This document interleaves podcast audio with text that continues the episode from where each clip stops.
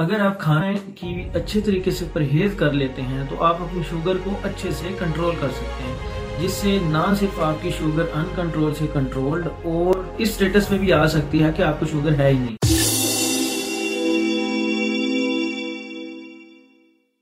السلام علیکم فرینڈز، میرا نام ڈاکٹر محمد عمر ہے، مجھے سرجن بلیوز بھی کہتے ہیں۔ میں آپ تک لاتا ہوں میڈیکل انفارمیشن عام زبان میں تاکہ آپ اپنی بیماری کو سمجھ سکیں اور اس کا اچھی طریقے سے علاج کر سکیں۔ تو آج جیسے کہ ہم کافی عرصے سے شوگر کے اوپر بات کر رہے ہیں، آج جس ٹاپک پہ میں بات کرنے جا رہا ہوں وہ ہے dietary food chart of diabetic patient, مطلب کہ جو ایک شوگر کا مریض ہے اس نے اپنی چوبیس گھنٹے کی ڈائٹ کا چارٹ کیسے سیٹ کرنا ہے۔ اگر آپ نے میری پہلے کی ویڈیو دیکھی ہوں تو میں نے اس میں اچھے طریقے سے ایکسپلین کیا ہے کہ شوگر کیا ہے، شوگر کا مرض کیوں ہوتا ہے۔ تو اس کی جو میجر ریزن آپ کو اس پوائنٹ پر لے کے آتی ہے کہ جو جب آپ کھانا کھاتے ہیں تو اس خوراک میں سے نکلنے والے کاربوہائیڈریٹس آپ کے خون میں جب پہنچتے ہیں تو وہ شوگر کا لیول ہائی کر دیتے ہیں۔ تو کاربوہائیڈریٹس بھی میں نے آپ کو بتایا ہوا بیسیکلی دو طرح کے ہوتے ہیں، ایک شوگرز ہیں، شوگر مطلب جو میٹھا ہے، آپ کے دودھ کے اندر ایک خاص قسم کا میٹھا ہے، اور جو چینی ہمارے بازاروں میں ملتی ہے وہ ایک خاص قسم کا میٹھا ہے، جو گنے کی جو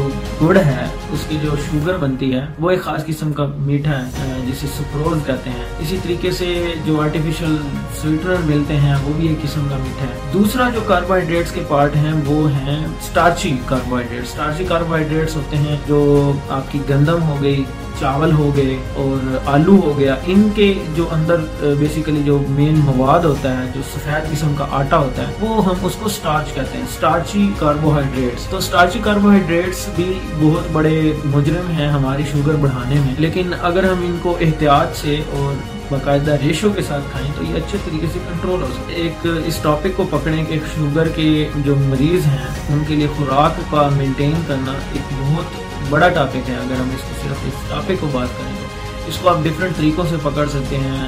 ٹائم ٹیبل کیا ہونا چاہیے، کیا چیز کتنے پروپورشن میں کھانی چاہیے، کتنے وزن کے مطابق اس کو کتنی چیزوں کی ضرورت ہے، کیا وہ اتنی لے رہا ہے یا نہیں۔ پھر اس کی فزیکل ایکٹیویٹی پہ آتا ہے کہ وہ کتنی ایکٹیویٹی کرتا ہے، اس حساب سے اس کو کتنا کھانا چاہیے۔ تو بہت وسیع ٹاپک ہو جاتا ہے۔ آپ جہاں پہ رہتے ہیں وہاں پہ اویلیبل جو غذائیں ہیں ان کے حساب سے آپ کو کیا کھانا چاہیے، upper class, lower class, middle class طبقات جو ہیں ان کی انکم کے حساب سے جو ڈفرینٹ خوراک کی چیزیں اویلیبل ہیں ان کو وہ اپنی کیسے ایڈجسٹ کر سکتے ہیں۔ تو اس لیے بہت زیادہ وسیع ہے، اور دوسرے طریقے سے آپ کو اس کو اس طریقے سے بھی پکڑ سکتے ہیں کہ باقاعدہ اسٹرکٹ چارٹ رکھنا چاہیے یا فلیکسیبلٹی ہونی چاہیے۔ تو میں اس کو اوور آل آپ کو ایک سمپلر فارم میں بتاؤں گا جو کافی چیزوں کا نچوڑ ہوگا۔ اس میں دو طریقوں سے میں آپ کو اس کا بتاؤں گا، ایک اوور آل جو چیزیں اندر کھانی ہیں ان کو کن کن پرپورشن میں ڈیوائڈ کرنا ہے، اور دوسرا کہ کتنے ٹائم پہ کیا کیا چیز کھانی ہے۔ اچھا، سب سے پہلے ہم بات کرتے ہیں جو کھانا ہے نا وہ سولہ سو کلو کیلوریز عام بندے کو کھانی چاہیے، شوگر والے پیشنٹ کو۔ نارملی ایک نوجوان جو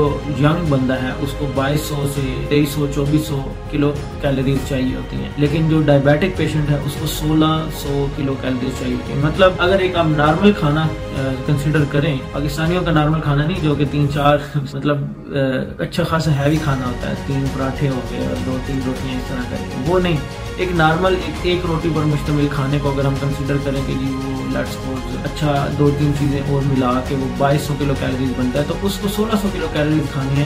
مطلب کہ ایک روٹی کے معاملے میں اس کو چار حصے کرنے ہیں اور چوتھا حصہ نکال لینا ہے، پیچھے اس نے تین حصے کھانے ہیں، ایک مثال کے طور پر میں بتا رہا ہوں۔ یہ آپ نے کنسیڈر کرنا ہے کہ جو پرپورشن ہے نا وہ خوراک کا اس طرح ہونا چاہیے جو سولہ سو کلو کیلوریز کے حساب سے۔ امید کرتا ہوں یہ ویڈیو آپ کو پسند آئی ہوگی۔ اگلی ویڈیو تک اپنا خیال رکھیے گا۔ اللہ حافظ۔